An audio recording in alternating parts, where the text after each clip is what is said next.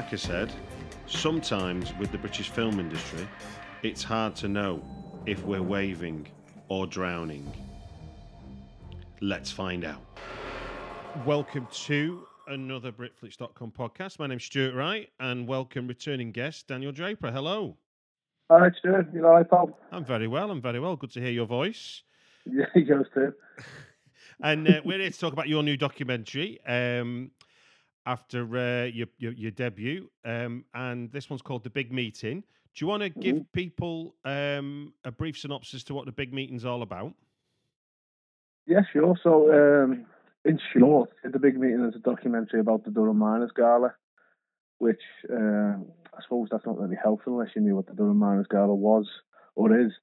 Um, but it's an annual event that takes place in the city of Durham once a year, uh, the second Saturday in July, and it's a gathering point for you know, trade unionists, socialists, the general public, basically, to come together and celebrate.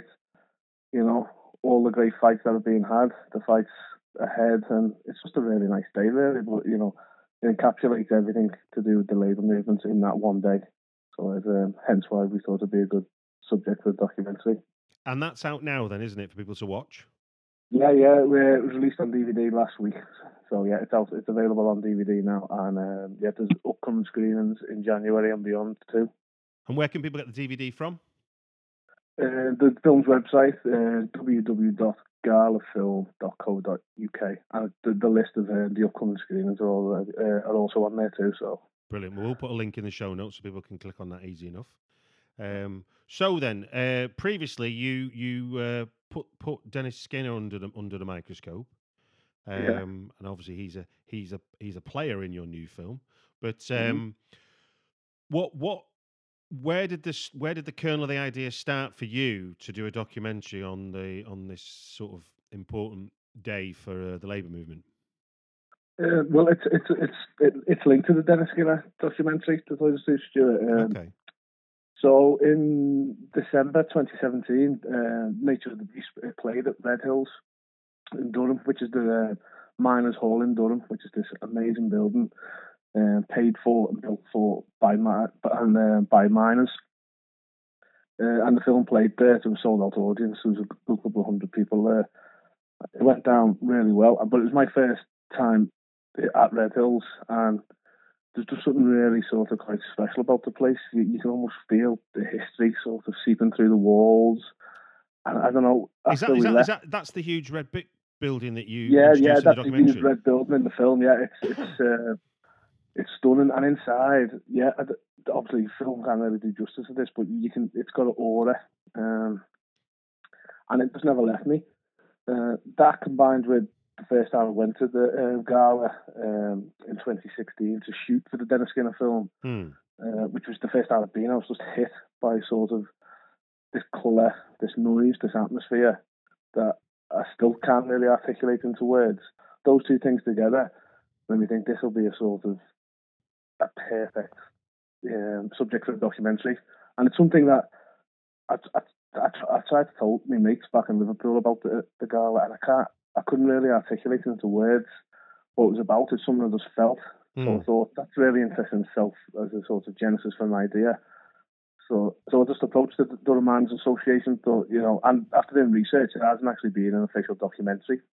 Which is amazing, really. It's a, Which is amazing. It- it- I know, yeah, there's been like little pieces, like, you know, 25, 30 minute pieces um, on regional news and stuff like that, but there's never been a committed sort of documentary. And so I thought all these factors added up. I was just like, you know, I think it's a perfect opportunity um, to make something really interesting. And So- yet they agreed. I was going to say, so so with, with that agreement, then, so what you, you as the you as the director uh, and the- and the writer of this, you've obviously got Yeah. you've got the present, which is obviously the, the, the what, what what what we face today, but you've also got the huge rich past. So Yeah. when you were developing how to present it as a documentary, how did you balance that the sort of the need to obviously contextualize it and Yep. say why it's important, but also shine a light on why it's still important. Well, yeah, that's it. Well, obviously, uh, as you just mentioned, we had that whole sort of weight of history, Mm. which is always nice. And all makes making documentary a little bit easier, really, because you've got you've got all that rich history and the benefit of hindsight. Uh, but the idea throughout uh, was to always have like these three sort of streams in the narrative of the past, the present, and the future, mm. which is what the gala represents. So, uh, yeah, the, one of the I, think the main motto of the Durham Miners Association is um, the past we inherit, the future we build, which greatly sums it up really. Mm. So there's always an idea that we can't just sort of go on about the past. So we need we need to reference it, but it's about the present day and also looking to the future type thing. So at one point we were actually going to call the film um, the land the land of three rivers because there's a great sort of um, there's a great folk song and there's a book of poetry about sort of uh, County Durham and it's surrounded by three rivers. So mm. we're hmm. going to play an idea of these three rivers and the three narratives type things um, and three stories. But obviously, as, as, things developed, we ended up having four narrative stories on the day, but we still obviously kept the past, present, and future um, elements because yeah, that I think that's essential for the gala. Yeah, because it's interesting you, you, said that because one of the things that struck me, and it's it's still stuck with me since you know I've only just recently watched it, but but one of the things that struck me was the way that you you open it. There's very little being said, and all it is is almost like you're showing us this this um, shot from above, gliding over, yeah. you know, I guess England's green and pleasant land, and getting us to this place where suddenly there's lots of people gathered in a field, but you really take your time, and the, and if, as I remember right, it's like it's it, uh, rivers become a lot of that journey that you show us as we're sort of flying in above into destination as to where we're going to be for the documentary. Yeah, yeah. Um, so, as, as I said, the idea was always to have a river. Mm. We're going to have the three rivers in the sort of as part of the narrative. Um, and then we sort of developed it as we went on. And just by accident, really, one day we were shooting um, in the northeast, uh, just outside of Sunderland, on a beach called mm. Blast Beach. Okay. Um, which is where the National Coal Board used to dump all the waste years ago. Okay. So it was closed. It was closed for years, and then they had a clean up. Um, but you you go, and there's still these sort of like ghosts of the mining past there. So you, um, and that the images you see at the, at the beginning. There's um, you know, there's sea coal, there's coldest on this beach. Yeah, yeah. It's, it's almost like it's it's almost like it's, it's it looks like decay as much as anything else. Yeah, it, it does, doesn't it? Yeah, yeah. there's bits of bits of wires, uh, old helmets, and these things are all all there. So the idea was to sort of open the film with a almost like the camera has just landed on a sort of a desolate, dead planet, hmm. really. Yeah, um, yeah, yeah. Which is obviously to represent the death of the coal industry. Um, but then, you know, we realise after you know as the shot progressed, we see water, and where water is, there's life, and then this river takes us to what I, you know, what we're trying to say in the film is like, you know, the epitome of life on this one day is Durham. You know, it all leads to here, but that it was all sort of developed naturally after we shot on Blast Beach. It's a David David Fincher shot um, scenes for Alien Three uh, on Blast Beach. Those sort of uh, I don't really? remember them. Those yeah, those exteriors, those wides where it's like sort of really dystopian and windy. Yeah, yeah, yeah. Uh, yeah. That is Blast Beach. Okay, okay. Yeah, so that, that, that, you know that says it all, really, doesn't it? I was going to say because because the, the, other the other the other film influence I was thinking when I was watching your your your introduction once you get off Blast Beach is that um, obviously I mean he's not the only person ever done it, but I guess it's one of the most iconic is the opening of The Shining when we kind of glide over you know to get yeah. the journey up to the up to the because um, I guess I guess Dur- Durham is a city and obviously a big university city, but in in terms of England, it is fairly remote, isn't it? In terms of its location to the rest of the country, I suppose, and I guess that's what you're showing with that yeah. journey to a to a place where lots of people are going to congregate. Yeah, exactly. Yeah, it's a. I didn't really know much about County Durham until we went on to film, and yeah, it's it's it is quite remote, but it's it's actually it's it's stunningly beautiful, which I don't know why I didn't think it would be, but it really is. Um, I suppose that probably informed those drone shots up the river as well.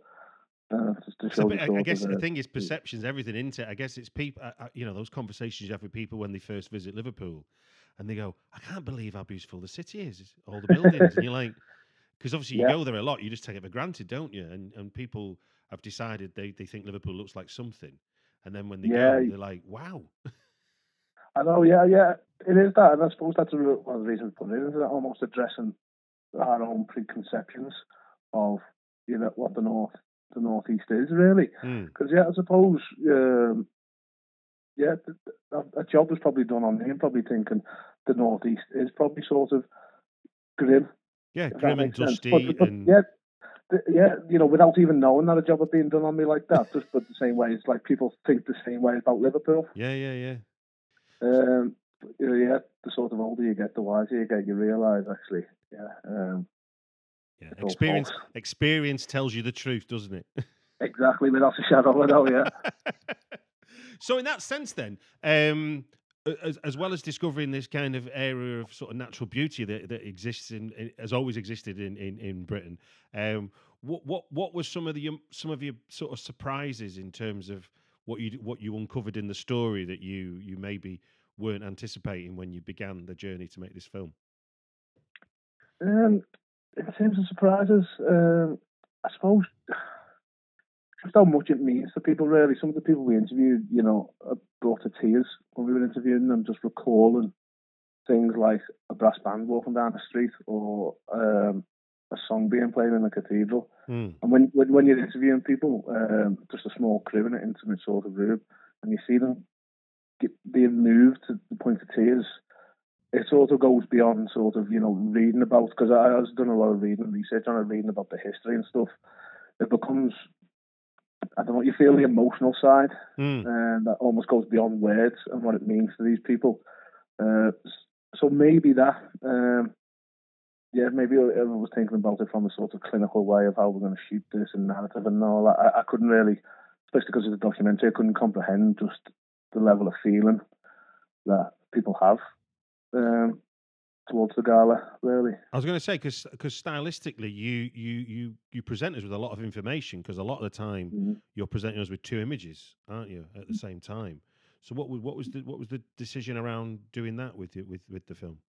Um, so, I, I suppose, yeah, basically, um, that was inspired by uh, the 1970 documentary uh, Woodstock, Oh, uh, the Michael Wadleigh documentary. Yeah. Um, so I'd seen it before, but for research, I, I, I revisited it because it's a documentary about an event, uh, an an event based around culture, um, protest, and everything that's basically the Durham Miners is every year.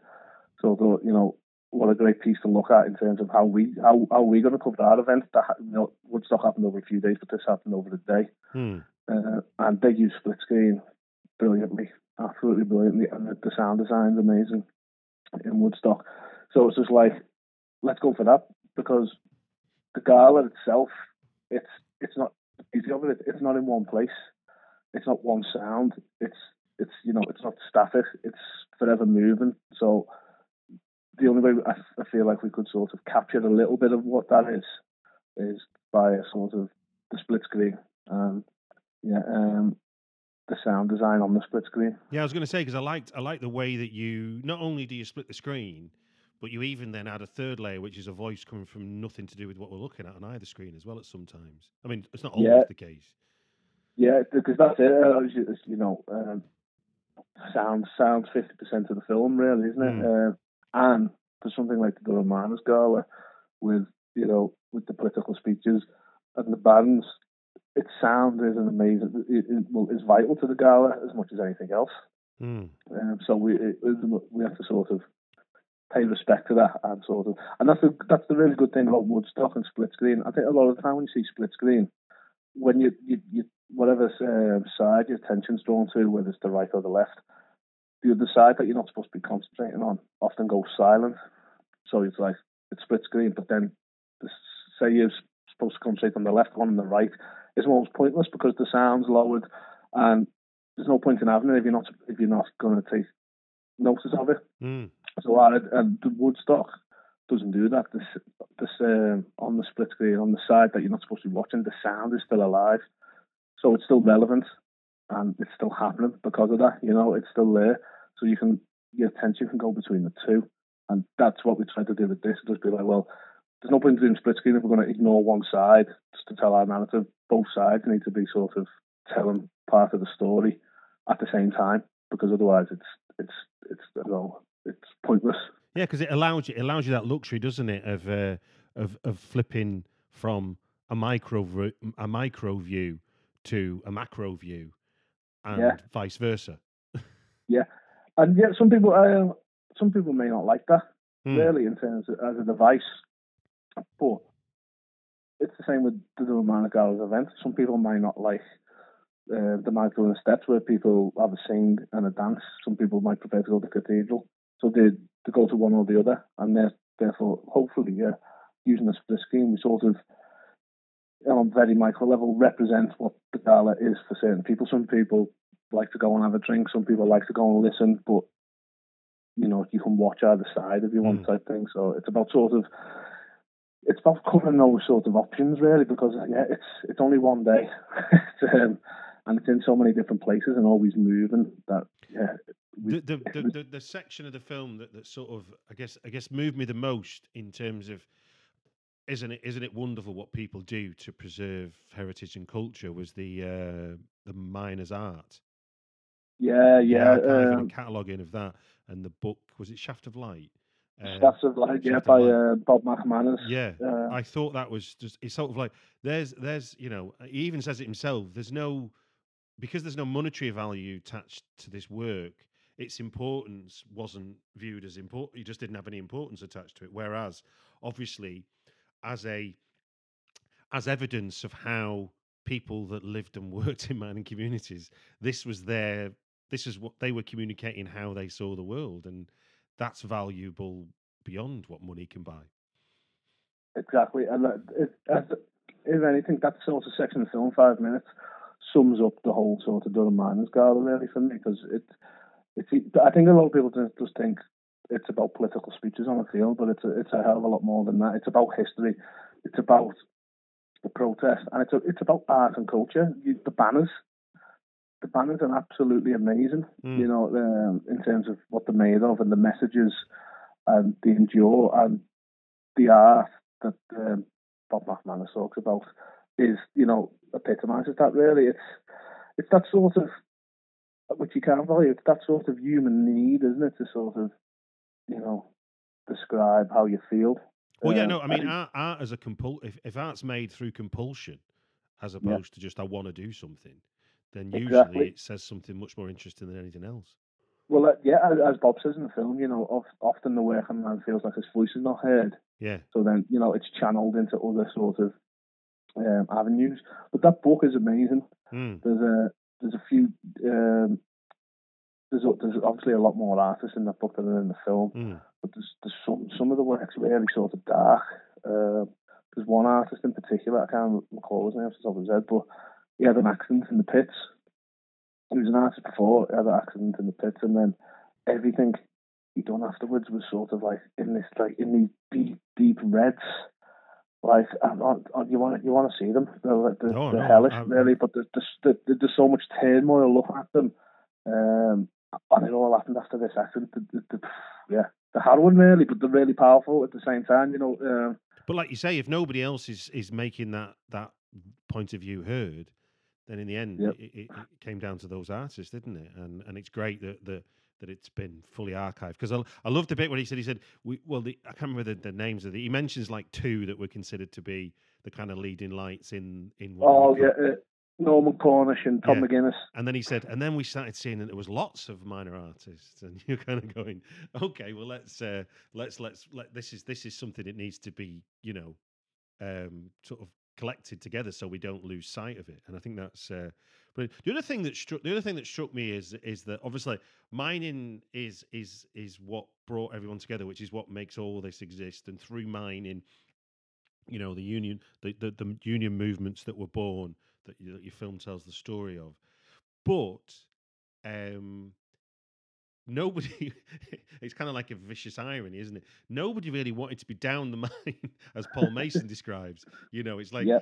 all every, all everybody wanted was to be up in the up in the sunshine, looking at a bit of green grass with a pint with a warm pint of beer in their hand, um, and that that's kind of a really beautiful image, and it, it kind of it reminds me of. Um, I don't know if you've ever read Dave Haslam's book about Manchester, the history of Manchester. Um, no, no. Because he talks about like 16th, 17th century Manchester and how basically hedonism, like, like having a couple of drinks and stuff, was basically the only escape you had from the shit you got yeah. you had to put yourself through. And he's kind of drawing a line going, and from here, that's where you get to 20th century Manchester culture, which is about you know, no matter what's happening, no matter how rainy the city is, we're going to have a ball. And yeah. in a sense, even though these people in the mining communities, and I might be being a bit romantic, and I'm sure if a mining a guy who spent years down the pits would tell me uh, I'm being a bit too romantic about it, but I imagine that it probably did feel like that that that that Friday night, that Saturday, that Saturday afternoon, if you weren't doing six days a week, I suppose, um, where it was an escape. You were just free to breathe normal air. yeah, exactly, and that's what the gala is in, in sort of a major on a major sort of um, level is that one day of the year when it all comes out and all the villages come together. But I'm glad you brought that up because that's something we really conscious to put in about the idea of like, you know, it was a, it was a terrible, terrible job, and they were all exploited mm. and stuff. And it, it probably we probably I put that in after uh, probably we shot about eighty percent of the documentary, but uh, we had a we had a screening of the Nature of the Beast in Liverpool, and Dennis Skinner was here for a Q and A. We went out for dinner beforehand, and uh, one of the things he said about the documentary about him is uh, he thought a romanticised mining. And I think he's right because, as you were saying, I saw I, I do. It's a camaraderie and it's the communities that created I weren't sort of separating them. Does that makes sense? Mm. I was sort of seeing mining as you know this community that is wonderful at its best. You know, um, and I weren't separating the work from you know what they've done outside the work. If that makes sense. Mm. And so after speaking that, like, yeah, I think he's right. So that's that uh, that that piece in the film where it's just like, well, we need to show that this was this was horrible, this was hellish it ruined it ruined men's lives, it ruined families, you know, because of accidents. Um, but what they created was absolutely wonderful, and the perfect example of what they created is the Miners Gala. Well, but not just that, but also that sense of um, I think one of the one of the women that you'd speak to, or it might even been a, an archive voice, is um, is the idea that they were fueling the country. So there was while while it was yeah. hard, there was a sense of pride that you were an integral part to how the world around you functioned. Yeah, yeah, that's right. That's Heather Woods. Yeah, she, no, she's a, she's a, in the film. She's one of the women from the Women's Banner Group. She's yeah. a the Ken Loach film actually okay. as well. Second film she's been in this year. Yeah. you caught her on the rise then. she's in our film first, actually. Yeah, yeah I'll take credit for that.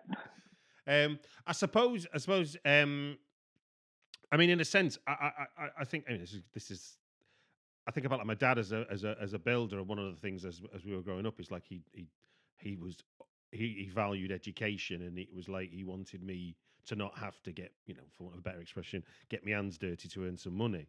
Um, yeah. And that's clearly another part of it. Like it's not explicit in the film, but I think I think it's implicit with with the uh, the young woman that works in the bookshop, and obviously she's studying at Oxford, and so there's that link between that you can be you can be and I, and I always struggle with this and I think we had this almost had a similar conversation when we first when we talked about Dennis Skinner one is that the idea of being educated and working class isn't doesn't always walk hand in hand when whereas it should do and it should be something that we feel quite proud of. Oh yeah without a shadow of a and that's why we put Charlotte in the film. And for me her sort of her narrative it's my favourite one uh, because she represents talking about the future before she represents the future of the struggle of the labour movement of the Gala um, for many reasons. As you say, she's incredibly aware of the past. Um, she's educated um, and she knows, you know, the battles that lie ahead. Um, and she's also a woman. Um, three of our four narratives in the film uh, um, women based, mm.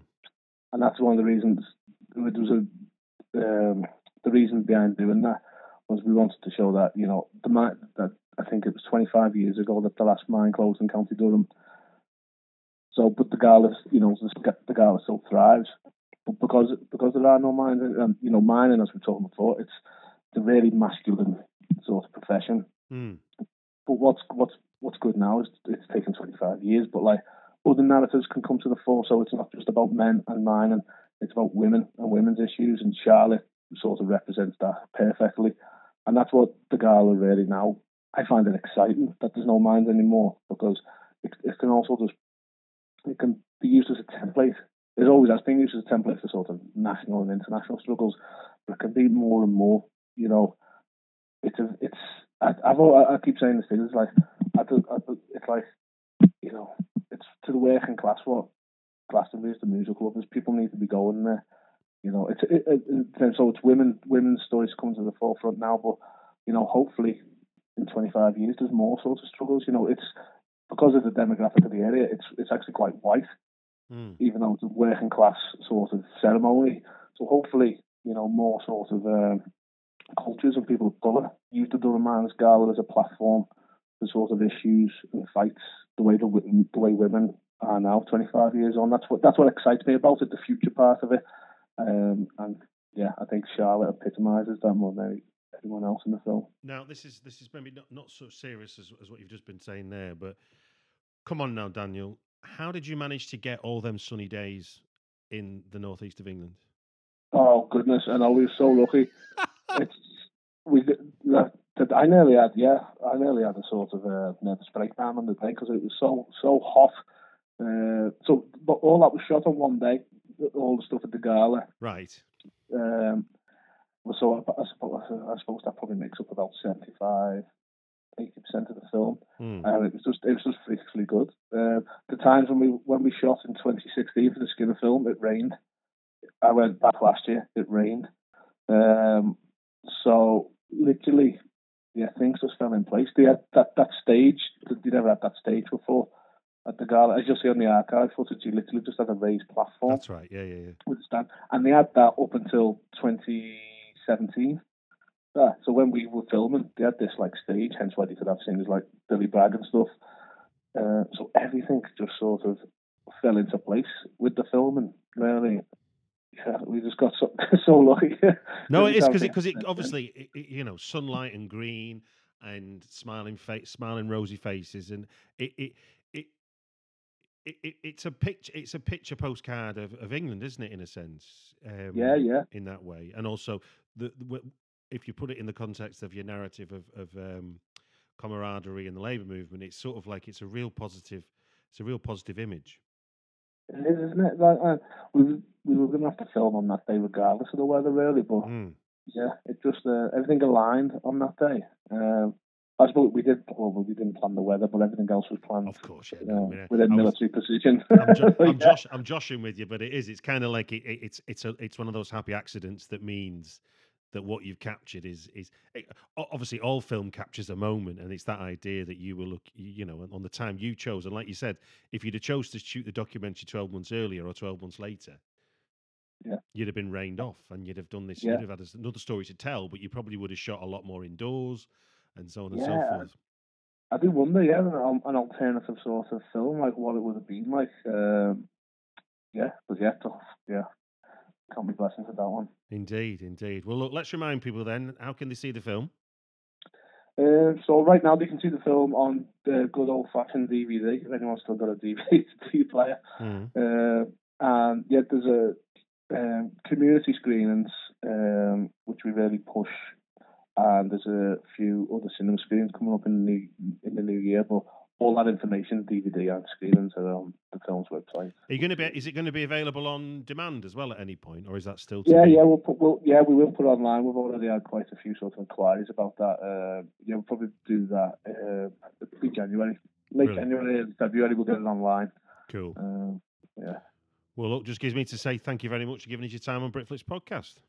Oh no, pleasure. Thanks so much. Yeah.